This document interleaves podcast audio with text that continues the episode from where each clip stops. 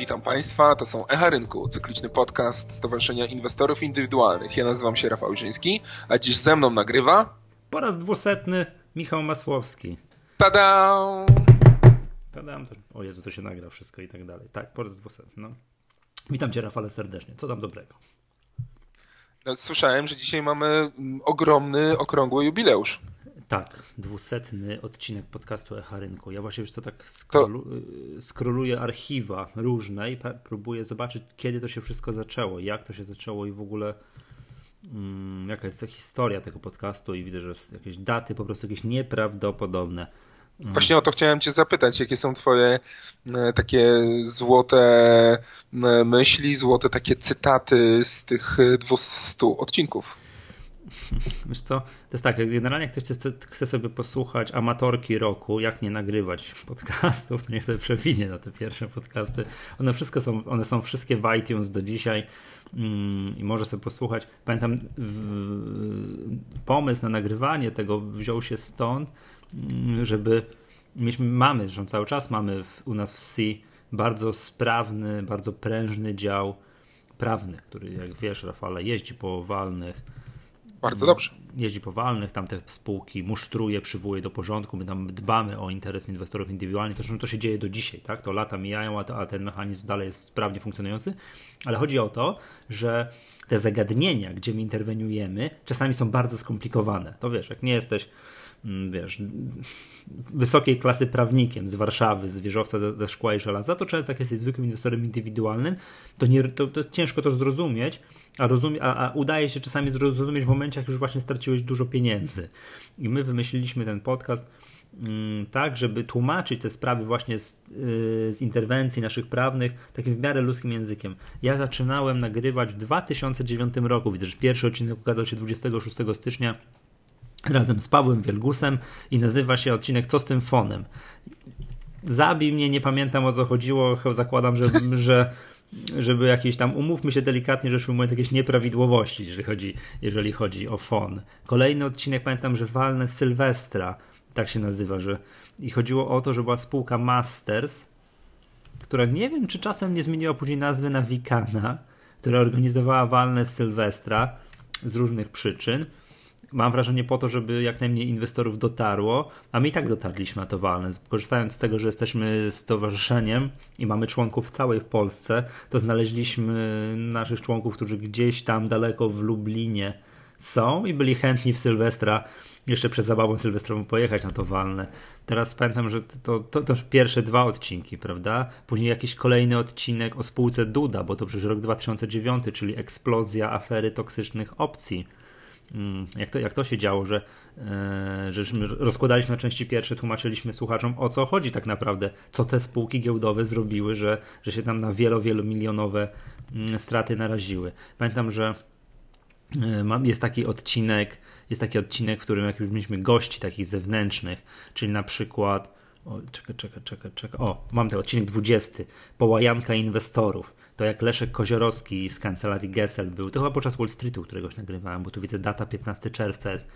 Leszek Koziorowski, że nagrywaliśmy ogólnie o aktywności inwestorów indywidualnych, które znany Leszek, tak, mecenas Leszek Koziorowski z tego, że reprezentuje duże podmioty w, mm, w różnego rodzaju sporach y, giełdowych, tak specjalista od rynku kapitałowego, jak, jak no, no, no to to dużo mówi, no zrypał wszystkich inwestorów za ich niską aktywność, że oni się nie pojawiają na walnych, że nie walczą o swoje prawa i tak dalej. To to mi umknęło w głowie. Mm, pamiętam kilka fajnych odcinków z Grzegorzem Zalewskim albo z, y, z Tomkiem Zaleśkiewiczem, mm, od naszych stałych tutaj wykładowców Wall Streetowych, gdzie o psychologii inwestowania. Dużo mam nagrań z jakimiś prezesami spółek giełdowych, którzy opowiadają o o, o, swoich spółkach. Bardzo fajne nagranie, też nie pamiętam numeru, to też z Tomkiem Basińskim, tam wiceprezesem Eurotela, gdzie opowiadał, no tak, co ten Eurotel robi, tak? Jak mam, mam prezesa spółki giełdowej i zadaje jako taki klasyczny, no można powiedzieć, zielony inwestor, a czym się zajmuje, Państwo zajmujecie? I tak w sposób prosty staram się tą spółkę odczarowywać. To jest coś, co Ty robisz, tak, tutaj z Adrianem i Pawłem w, w raportach Ciekawa Spółka ale to wy robicie jednak piętro wyżej, sophisticated, tak? Ja w podcaście takich, takich prezesów przepytuję, tak w miarę staram się to ludzkim, ludzkim językiem tłumaczyć, albo na przykład, o, miałem mm, bardzo, ja dobrze wspominam, tak? Wywiad z Piotrem Nowialisem, wiceprezesem, byłym wiceprezesem CCC, którym też tak, no, z jednej strony każdy wie, czym jest CCC, tak? To spółka, która produkuje, sprzedaje buty, a jak tak się, wiesz, przepytałem, tak, jak to się dzieje, jak, są, jak, jak po kolei to wszystko jest planowane, jak to wszystko się dzieje, to, to to, to, to, to, to, to, to to nie, nie być takie oczywiste. Więc tak przewijam jeszcze, no wiele rzeczy, bo mieliśmy sporo z Łukaszem Poremskim, sporo odcinków edukacyjnych, gdzie tłumaczyliśmy na przykład, co to są ETF-y. Prawda? Albo mm, to też wrócę do Grzegorza Zalewskiego, którym nagry, nagrywaliśmy odcinek o jak wspominaliśmy aferę, znaczy aferę, tak, 4 lutego, czyli ten, nie pamiętam, który to był rok, także pamiętasz ten wystrzał na kontraktach, także ktoś tam sprzedał najpierw, później odkupował i tam później, wiesz, te polskie kontrakty latały w górę w dół. piątek. Nie, to był piątek? Już nie pamiętam, co to było. Czy to był piątek, ten 4 lutego, już nie pamiętam którego roku, że to coś to, to się działo, prawda, że ludzie il, ileż to pieniędzy potracili. No i takie rzeczy się dzieją. Oczywiście, wiadomo, no podcast ukazywał się... Yy, Mm, bardziej, czasami nieregularnie, czasami regularnie, to różnie, różnie to bywało, ale na szczęście to już od jakiegoś czasu, no mamy nadzieję, że jakąś regularność złapaliśmy, bo nagrywamy z Tobą i nagrywamy, weszliśmy taki, no nie wiem, od kilkudziesięciu odcinków nagrywamy o tematach takich giełdowych, tak, że co na rynku, co fajnego wzrosło, co spadło, jakie są przyczyny? I przy, przy, mam wrażenie, pokazuję tą fajną taką drogę edukacyjną, czyli jak inwestować. Ale nie jak inwestować, jak spekulować, tylko że staramy się zwracać uwagę na to, że patrzcie inwestorzy na fundamenty spółek. Tak, żeby to było inwestowanie o takie, wiesz, to hasła scenariatu obywatelskiego przez całe lata, czyli inwestowa- inwestuj świadomie, że nie spekuluj, to, to, nie, jest, to nie są trzy karty, to nie, że to inwestowanie na giełdzie to nie jest rzut monetą, że nie ryzykuj nadmiernie, to, że, że że inwestowanie na giełdzie ma sens i to jest fajna sprawa, naprawdę można pozarabiać pieniądze, jak się, jak się, jak się naprawdę dużo, ma tę wiedzę, poświęci ten czas na edukację. No i my to taki mamy taki tandem, nie? Taki nie tandem, tylko będziemy, wiem, że to na trzy podzielone, tak? Że nasz newsroom i, mm, i raporty Ciekawa Spółka, że to polecamy śledzić, bo tam jest dużo takiej wiedzy, takiej edukacji, takiej fachowo podanej wiedzy. Drugim takim filarem z tego takiego miksu edukacyjnego to jest portfel, tak, który ty prowadzisz, ale też pokazujesz, bo to, jest, to pokazywanie jest tak samo ważne jak skuteczność tych inwestycji, że jak te decyzje są podejmowane, że to nie są takie decyzje, że wstajemy rano, tak, a co to, to dzisiaj, mm, to sobie kupmy, prawda? Tylko, że to jest raczej jak ta analiza jest prowadzona, jak stop lossy są prowadzone, jak tam nie dajemy za dużo tracić na jednych akcjach i tak dalej. No i trzeci, czyli właśnie podcast, gdzie staramy się to ludzkim głosem tłumaczyć. Ja przypomnę, że takie hasło, które mamy, wiesz, w obrazku na w iTunes, podam tam jest, wiesz, echa rynku i tam jest o tydzień, nie, co tydzień o giełdzie ludzkim głosem.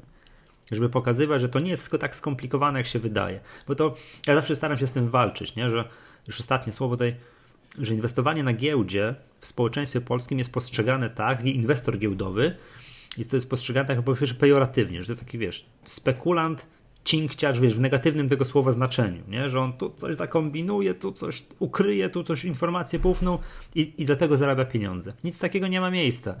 Inwestowanie na giełdzie to jest ciężka robota. Trzeba się ciężko narobić, żeby to w sposób przewidywalny budować, budować, budować. Trzeba się naprawdę dużo przede wszystkim uczyć, tak, i mieć te, nie wiem, zdolność do podejmowania ryzyka. Tak, to jest bardzo trudne. Ta, ta psychologiczna część inwestowania jest, jest, jest, jest szalenie trudna. Tak? To jest nauka, nauka, samego, nauka samego siebie. No i druga rzecz też, którą my się staramy walczyć, że taki te, te, postrzega się, że inwestowanie na giełdzie jest szalenie ryzykowne i trudne, że jak ktoś nie ma, wiesz, doktoratu z ekonomii, nie wiem, i z danych CFA-ów, maklerów, doradców inwestycyjnych, to lepiej, żeby trzymał się od tego rynku z daleka. I my to też tą naszą działalnością, tym, wiesz, tym newsroomem, i raportami, portfelem i podcastem staram się pokazywać, żeby to, że to jednak jest dla ludzi. Jesteś sprzedawcą marchewki, obsługujesz frezarkę, to nie myśl tak, że giełda nie jest dla ciebie. Giełda jest dla ciebie. Oczywiście musisz dostosować swoje inwestowania do, do czasu, do umiejętności, do temperamentu itd., tak itd. Tak, tak? Ale to nie, są, to nie są żadne czary, bo skoro na zachodzie społeczności inwestorów, nie wiem, we Francji jest około 5 milionów aktywnych inwestorów, a w Polsce kilkadziesiąt tysięcy, tam 100 tysięcy, no to to znaczy, że to my musimy równać do nich, a nie oni do nas, tak? Skoro tam to jest możliwe, to w Polsce też to kiedyś możliwe.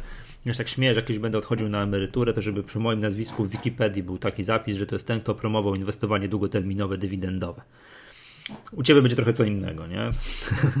Ale to, ale to wiesz, fajnie podsumować. Ja też miałem teraz w ostatni weekend miałem przyjemność mm, takie szkolenie organizować, gdzie między innymi było kilka osób y, z mm, front desku, z jednego z domów maklerskich. I tak porozmawiałem sobie na przerwę o takim profilu klienta, który oni obsługują mhm. No i tam najwięcej um, osób to są też tacy klienci, którzy wiesz, przyjdą sobie do domu maklerskiego, złożą sobie zlecenie oczekujące na następny dzień i pójdą sobie spokojnie do pracy. Później sobie pewnie sprawdzą wieczorem po pracy, czy zlecenie weszło, czy nie. Mhm. E, I to też chyba moje odczucie jest takie, że chyba takich osób pod względem ilościowym jest najwięcej u nas e, w inwestorach indywidualnych, właśnie takich, takich osób, e, takich, o takich jak powiedziałem. Mm, najmniej jest chyba właśnie takich osób, które by bardzo tak mocno wnikliwie takich jak ty. takich, takich tak traderów. Także to spekul spekulantów w pozytywnym tego słowa znaczeniu, którzy są bardzo zaangażowani, którzy siedzą na rynku długie godziny chodzą, dziennie. Chodzą, chodzą na rynku, wszystkie tak. na y, konferencje przede wszystkim inwestorskie, na te dni otwarte wszystkie, to Spółki, ja takich no. osób z inwestorów indywidualnych to na palcu jednej ręki można wymienić. No, niestety. Bo, no wiesz, jest bardzo wąska, to pokazują nasze badania, to ogólnopolskie badanie inwestorów, które organizujemy już od 14 lat, w tym roku będziemy robili po raz 15, pokazują ten profil, prawda? Że jest bardzo wąska grupa tych takich super profi inwestorów indywidualnych. Oni są, prawda? I oni mają pokaźne, pokaźne portfele i tak dalej, ale to jednak jest mniejszość, ich jest tam kilka procent, prawda? Gro dominujących inwestorów są inwestorzy, którzy właśnie jak no nie chciałbym powiedzieć, nie w sposób niedzielny inwestują, tak okazyjnie inwestują, prawda? No i my tą naszą działalność edukacyjną właśnie do tych inwestorów kierujemy. Naucz się to robić. Naucz się robić. To nie są żadne czary, tak? Trochę tam musisz popatrzeć, dostosuj swój styl inwestowania do, do czasu, który, to co mówiłem, do czasu, który posiadasz, do umiejętności, które posiadasz i do temperamentu, który posiadasz. Dobrze. No i tak to wszystko widzisz. Już od 2009 roku przez 200 odcinków 200 odcinków sobie, sobie, sobie, sobie działamy, tak? Także zachęcam tu wszystkich do subskryb subskrybowania naszego podcastu. To najwygodniej jest przez iTunes tam sobie kliknąć, żeby na waszym iPhone'ie się to gdzieś odtwarzało, albo w jakimś, jakim, albo w iTunes na komputerze, ale zawsze można plikiem MP3 sobie kliknąć, mm, kliknąć ze strony. No i to tyle. To mam nadzieję, że 200 odcinków kolejnych upłynie nam szybciej, że zajmie nam mniej czasu niż, niż, niż o jest 2009, to już lat. 8 lat. 8 lat. No troszkę lat, mniej, 7, teraz, 7. Jeśli utrzymamy naszą cykliczno, cykliczność cotygodniową, to, to 4 lata. To 4 lata, no. No 4 lata. No, to, to, to, to miejmy nadzieję, że tak, się, że też tak się okaże. Wiesz co, to już pamiętam, że przeżyliśmy przecież całą... Znaczy, nagry... zaczęliśmy nagrywać w dołku, muszę zobaczyć jak to wykres się, wiesz, styczeń 2009, to w dołku dołków. Prawda? Taki no, wiesz. To pewnie ładnie byś teraz zarobił, gdyby tak kupić WIG20 albo NWIG.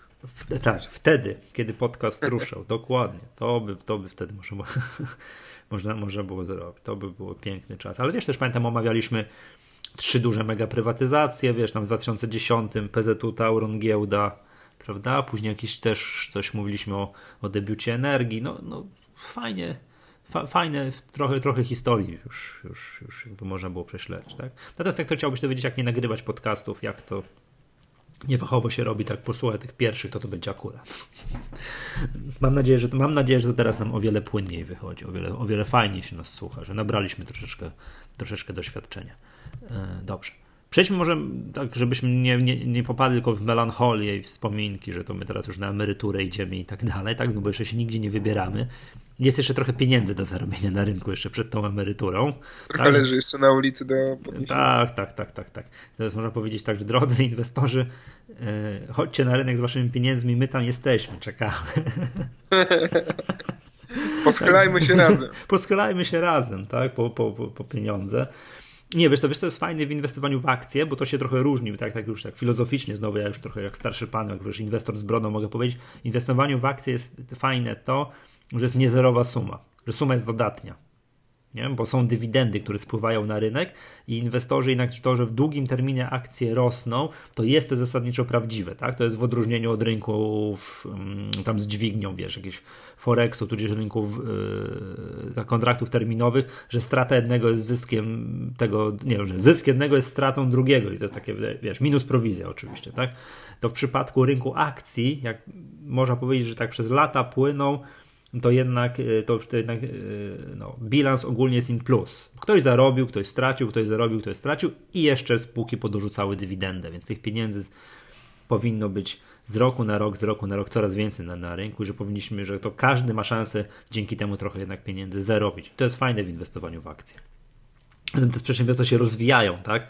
To jest, wiesz, kurs walutowy się nie rozwija, tak? Kurs euro-dolar to tam to tam się żadne PKB nie dodaje, tak? A jak kupuję jakąś spółkę, no to mam przynajmniej nadzieję, że tam pracują ludzie mądrzejsi ode mnie, którzy potrafią to zrobić i oni tę spółkę, wiesz, KGHM dzisiaj to nie jest ten sam KGHM co ileś lat temu. CCC dzisiaj to nie jest ta sama spółka co 5 lat temu i tak dalej, i tak dalej, że to taka jest idea inwestowania w akcje. Ty co prawda inwestując na tydzień, masz trochę inne pojęcie, trochę inne spojrzenie, spojrzenie na tą sprawę, ale tak zasadniczo, w długim terminie to, to jest fajne, że to nie jest gra o sumie zerowej. No to przejdźmy do tej naszej gry, gry o nie o sumie zerowej, tylko o sumie dodatniej.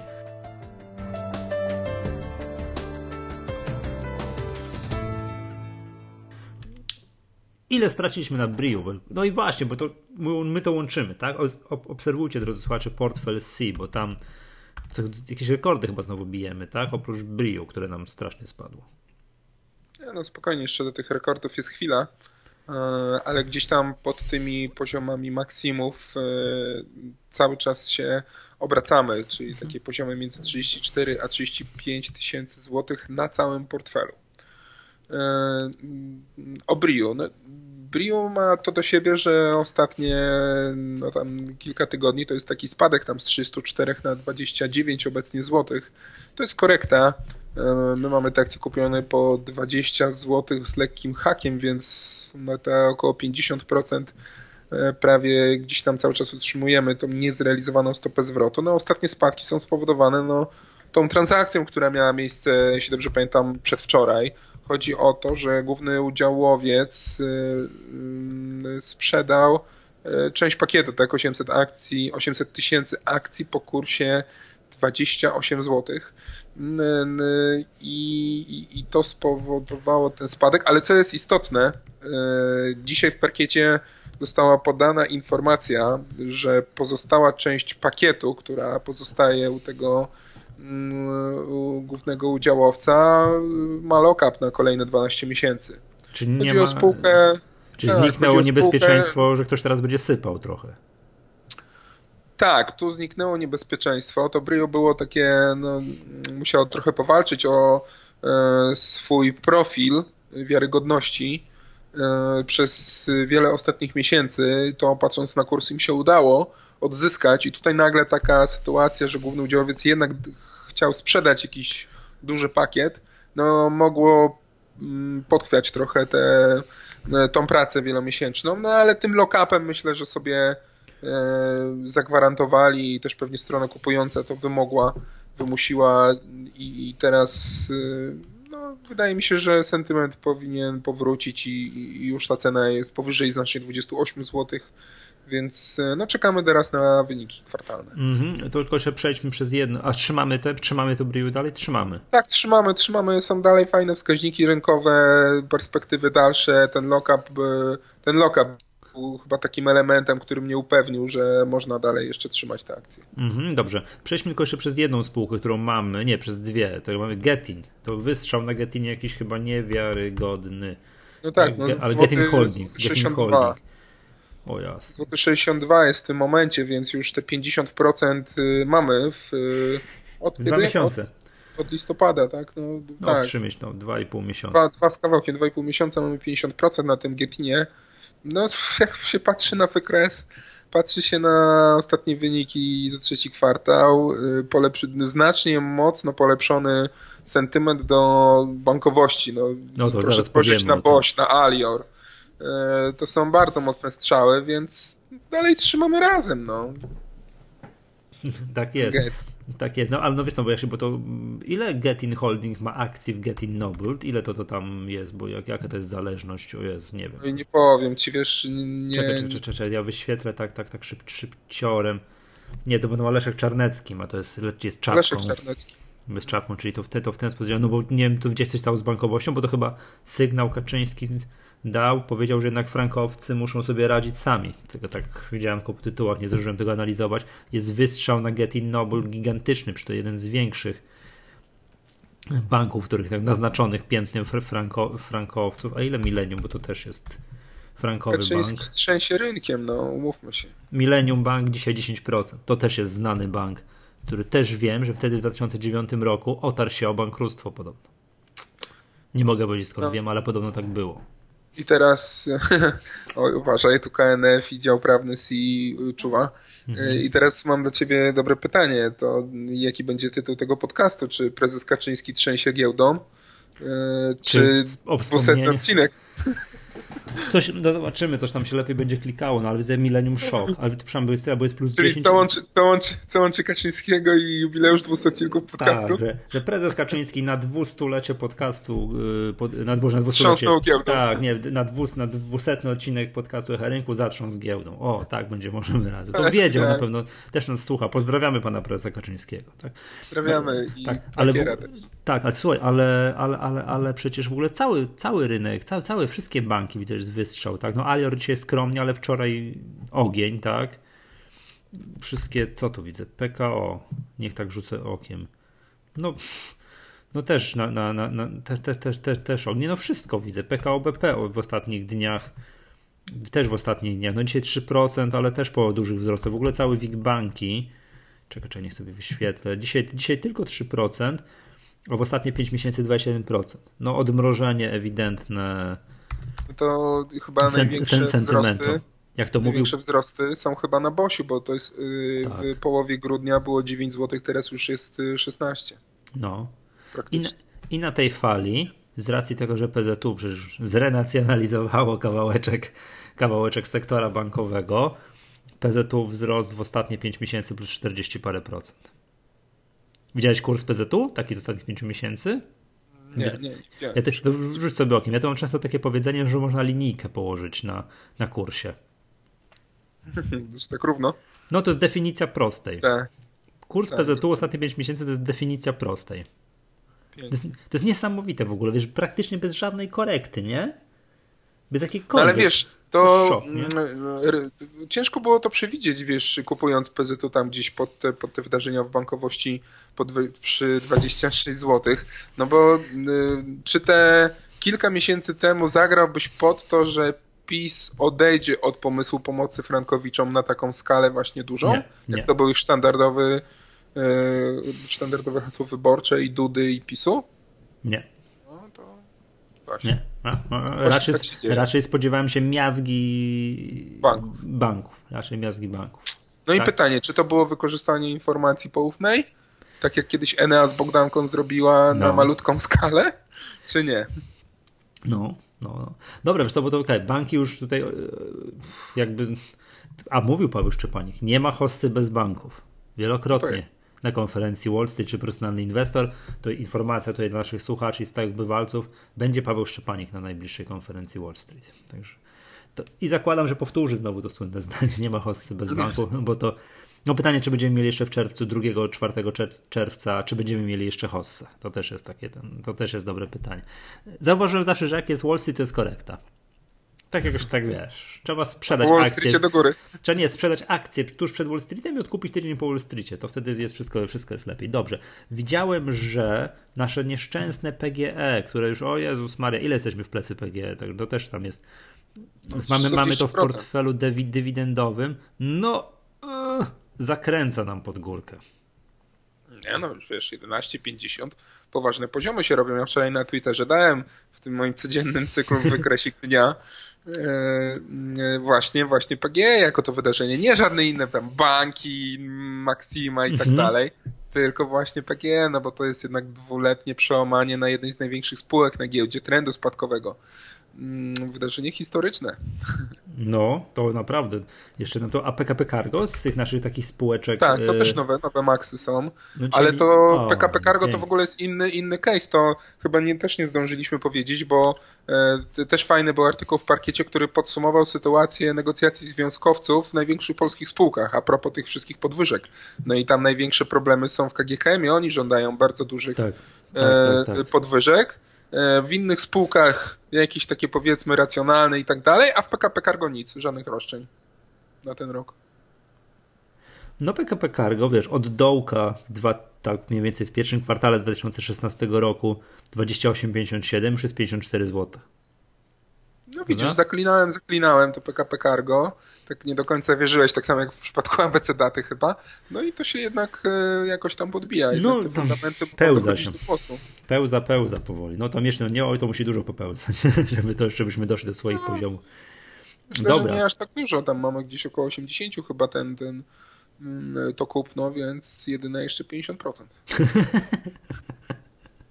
Dobra. No ale to wiesz, no to co, przy 30 mówiliśmy, że jeszcze 200%, tak? No dokładnie, tylko, te, tylko 50. Dobra, e, a to czekaj, a co mówiłeś ABC Data? No też ABC Data też tam, że tak powiem, wiesz, poszorowała no, pod nie złoto 80, jest 2,24, tak? No. No dobra, to, to, to zobaczymy jeszcze. Dobra, słuchaj, i KGHM, bo to też jakby to widziałem jakąś e, hiperrekomendację te, na tym KGHM-ie. No to 144 dostało od DMPK OBP rekomendacje. E, no, takie główne wnioski, które można było przeczytać z tego raportu, to to, że no, tak naprawdę te ostatnie wzrosty miedzi, y, które gdzieś tam zaprowadziły kurs pod 5900, 5800, pod 6000, to one już według autorów są e, w dużej części w cenie. E, ale ci analitycy dalej uważają, że ta miedź będzie rosła jednak. I, i tutaj pod to oni dają taką wyższą wycenę versus rynek.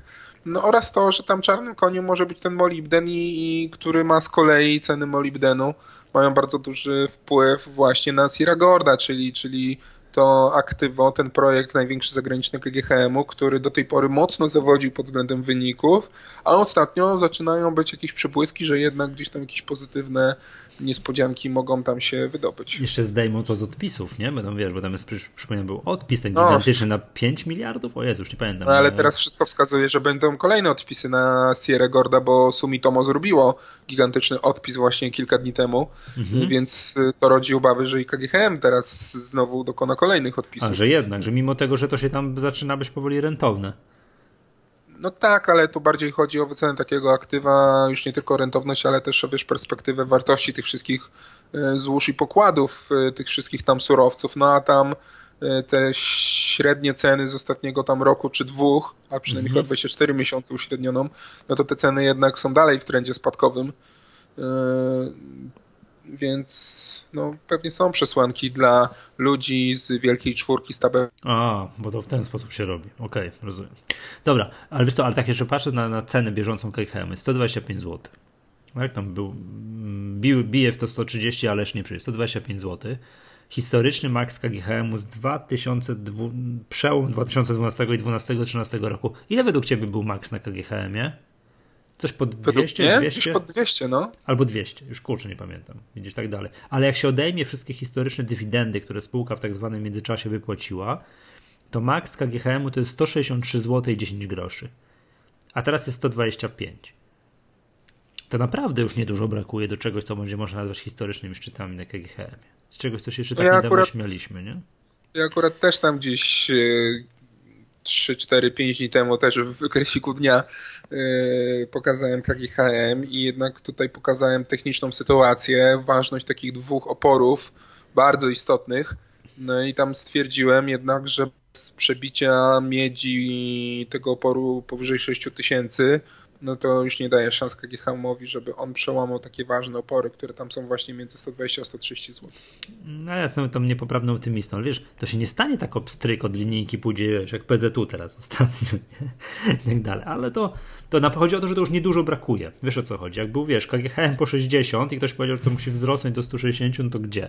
a jest po 125. To już naprawdę nie jest takie, wiesz, jakaś, jakaś, jakaś absurdalnie jakaś absurdalnie wysoka wycena. To tak samo będzie, jak, jak właśnie wróćmy do tego PKP Cargo, jeszcze tylko 50% musi wzrosnąć, żebyśmy wyszli na zero. No całkiem uważam, nie jest to jakoś całkowicie nierealne.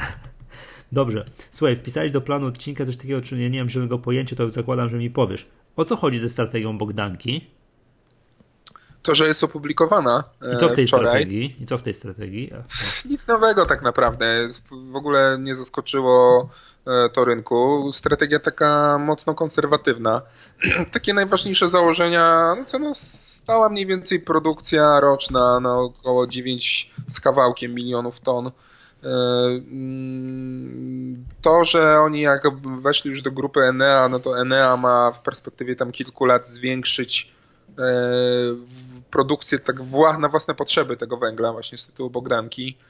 E, to, że CAPEX, czyli te inwestycje prorozwojowe, wydatki na te inwestycje, no tak naprawdę nie będą jakoś tam rosły no bo jak produkcja ma nie rosnąć, no to dlaczego też inwestycje miałyby rosnąć? Więc inwestycje bardziej takie naturalne w, w zastępowanie starych maszyn, budowę nowych tam pewnie korytarzy i tak dalej, i tak dalej. Dalej, co tam jeszcze? No, że dalej oczywiście, żeby wydłużyć e, żywotność kopalni, no to nowe obszary muszą e, zagospodarować. E, to też jest ujęte w strategii, ale tak to kompletnie nic, nic tam jakiegoś efektu wow strasznie prorozwojowego nie było i rynek mu tutaj mógł się też zastanawiać, czy będzie jakiś podpunkt w strategii dotyczący tego, że Bogdanka miałaby zaangażować się mocniej w segment wytwórczy.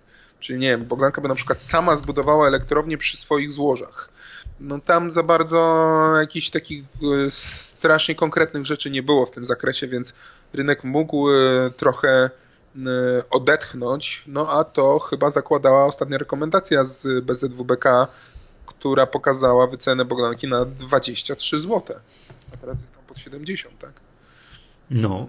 Więc, więc rynek prawdopodobnie tutaj yy, część rynku się pewnie zdziwiła.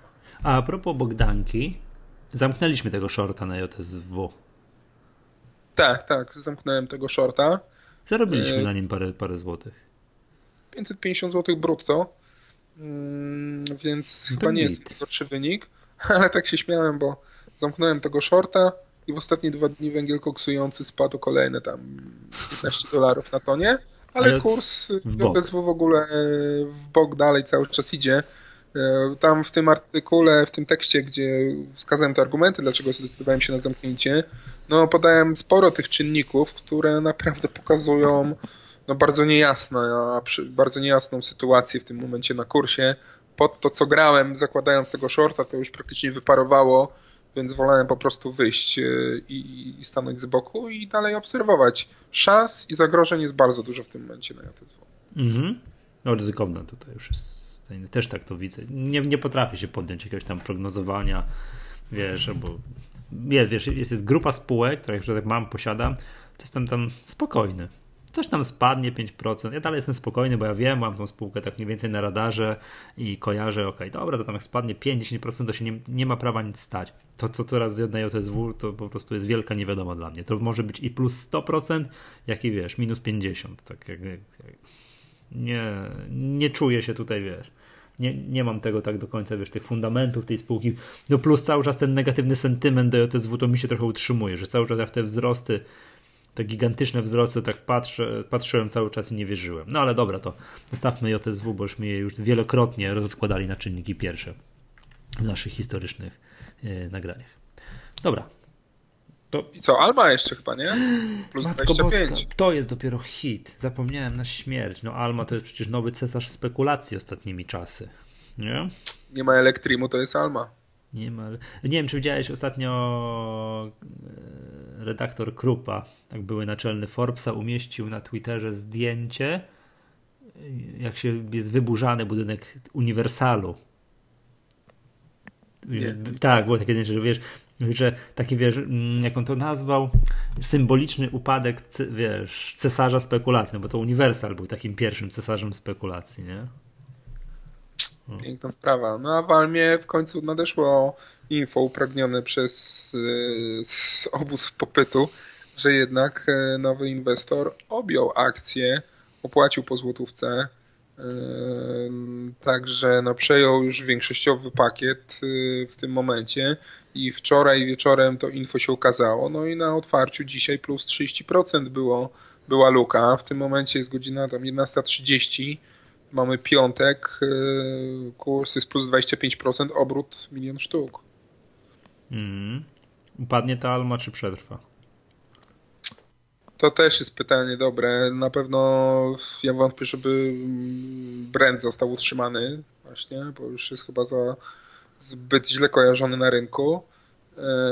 No pytanie, co tak naprawdę na dzisiaj kryje się zarówno po stronie aktywów, jak i, jak i przede wszystkim zobowiązań te, tej spółki i jaki pomysł w ogóle na to, na to ma, no bo jak się spojrzy na to, co posiada e, nowy akcjonariusz Almy większościowy, no to tam w jego portfelu jest naprawdę bardzo dużo różnych e, aktywów, działalności z przeróżnych branż. Kompletnie nie wiadomo, jaki on ma plan na Almę. No, Alma jest chwilowo taką fajną spółką, jak to Piotr Rybicki określił chyba w wywiadzie w bankierze, z, spółką z zeroosobową radą nadzorczą. Nie ma, nie ma, wiesz, nie, nie ma nikogo, nie? Po prostu, wiesz, jest jakaś czarna dziura, tak? Bo tam, tam był wywiad, który mówił o tym, że tam no, prawo mówi w Polsce, że spółka akcyjna musi mieć przynajmniej pięcioosobową radę nadzorczą, a jak się przynajmniej ktoś rezygnuje z pięcioosobowej rady nadzorczej, staje czteroosobowa, no to zarząd spółki, no generalnie spółka musi przedsięwziąć działania w celu uzupełnienia składu rady. I mówi się o takiej radzie nadzorczej, jak że jest kadłubowa rada nadzorcza, to w przypadku Almy zeroosobowa rada nadzorcza jest szczególnym przypadkiem kadłubowej rady nadzorczej. Czy w ogóle taka spółka może działać? No, hmm, no i teoretycznie nie, no ale jak widać działa, jest, tak? Jest, no, ultra ryzykowne, ultra ryzykowna spółka. Aczkolwiek jak widać na ultra ryzykownej spółce właśnie dzisiaj można było zrobić 24%, tak jak tu i teraz jak nagrywamy. Szok. Szok. No, to jest właśnie spekulacja. To bardzo ciekawy case, więc stoimy dalej i patrzymy, jak się Alma potoczy, jak się Action potoczy. U, a co w Action? Bo już też tak jakoś straciłem ostatnio. Co w Action? 4% no, nowego. Nie, w, walczą. ale generalnie w bok. Nic nowego się tutaj walczą, walczą. Dobra, dobra, dobra. Okej, okay, dobra, słuchaj, że tak popatrzę, WIG20, ile jest WIG20? Tak zupełnie, bo nie śledzę go. Powyżej 200, było ty, no 200, 250 to poważne już poziomy, powiem ci. 250. Naprawdę, wiesz. Jest ogień, jest ogień, wywaliło jednak banki i energetyka. E, Czyli funda fund fundament tego, na czym stoi WIG20. Banki i energetyka. No i A no i paliwowka, no przecież Orlen i Lotos ostatnio. no tak, przecież, przecież, Lotos na historycznych maksimach, nie? To wczoraj, no dzisiaj akurat nie, ale wczoraj, przedwczoraj to był jakiś szok. Ponad 43 zł na Lotosie. To jest historyczne maksimum, czy tylko takie roczne? Czekaj, jak sobie spojrzę. To już niech, no, niech no popatrz. Nie, to jeszcze nie jest historyczne maksimum, ale, ale, ale no ogień niesamowity na Lotosie wystrzał a pozostali przedstawiciele branży paliwowej niestety w dół. Petrol Invest i Serinus. tak w ramach żartu. Aha. Orlen 86,50. Też widać pobudka z trendu, z trendu takiego bocznego też będzie tam no bije głową w te 90, tak? To jest naprawdę no, wzrosty branży paliwowej. No i to są, są imponujące. No i to wszystko, to co powiedzieliśmy, banki plus energetyka plus paliwa i mamy WIG20 tam, gdzie mamy. Powiem tak, to przez te lata, jak on tam był poniżej 2000 punktów, już się tak przyzwyczaiłem, że teraz każde notowanie, że jest, widzę dwójkę z przodu, to o, nieźle. To wbrew tak naprawdę to jest jeszcze przecież daleka droga, nie? Do 4000 tu daleka droga. Jak jest Jeszcze max, tylko 90%. Jak jest max WIG-u 20? 3940 w 2000? Tak, mam 3940. Jeszcze ile? To będzie? No, to... 90. O, i teraz wyobraźmy sobie, że mamy wycenę tego, co mamy plus 90%. No, to tak będzie, to, to, o, to będzie dobrze, tak? No ale wiesz co, no to przecież jak popatrzysz będę na... niezadowolony, będę niezadowolony, jak tylko mój portfel rośnie o 90%, a WIG20 też o 90%. Będę wychodził zły niesamowicie. No, ale patrz, Nasdaq, historyczne szczyty. Wczoraj? Wczoraj, oczywiście. Dobrze mówię? Apple. Apple historyczne szczyty, tak, tak, tak, tak, tak, historyczne szczyty. Ale Dow Jones Dow Jones, jak to tam wygląda? Też na pewno historyczne szczyty. Tak zakładam, czego, jak to jest, jaki jest ticker? A jest tutaj mam. No, przecież mówiło się jeszcze niedawno, że 20 tysięcy przebije. No oczywiście wczoraj 20 206 punktów. Historyczne szczyty. No kurczę. A my, A my się martwimy tym, że coś tam wzrośnie o 90%. No nie martwmy się, przywitajmy, niech nam wzrośnie o te 90%. No jakoś będziemy z tymi żyli. No ciężko będzie, tak? Naszym zadaniem jest to, żeby zarobić więcej niż 90%, w tym czasie co, co szeroki rynek wzrośnie o 90%. Nie, no prezes Kaczyński nam to zapewni, no jestem tego pewien.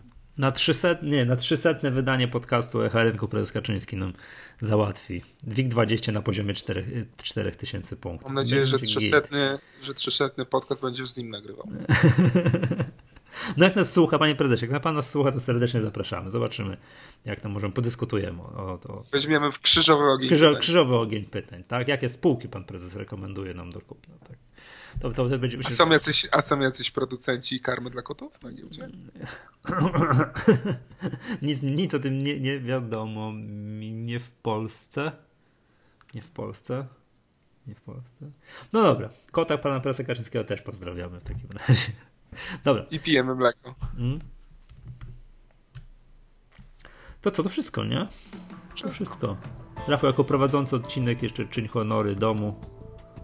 To wszystko na dzisiaj. E, zapraszamy do słuchania kolejnego odcinka podcastu Echa Rynku, który ukaże się już za tydzień. A tymczasem żegna Was dzisiaj Rafał Żyński i Michał Masłowski. Do usłyszenia następnym razem. Do usłyszenia.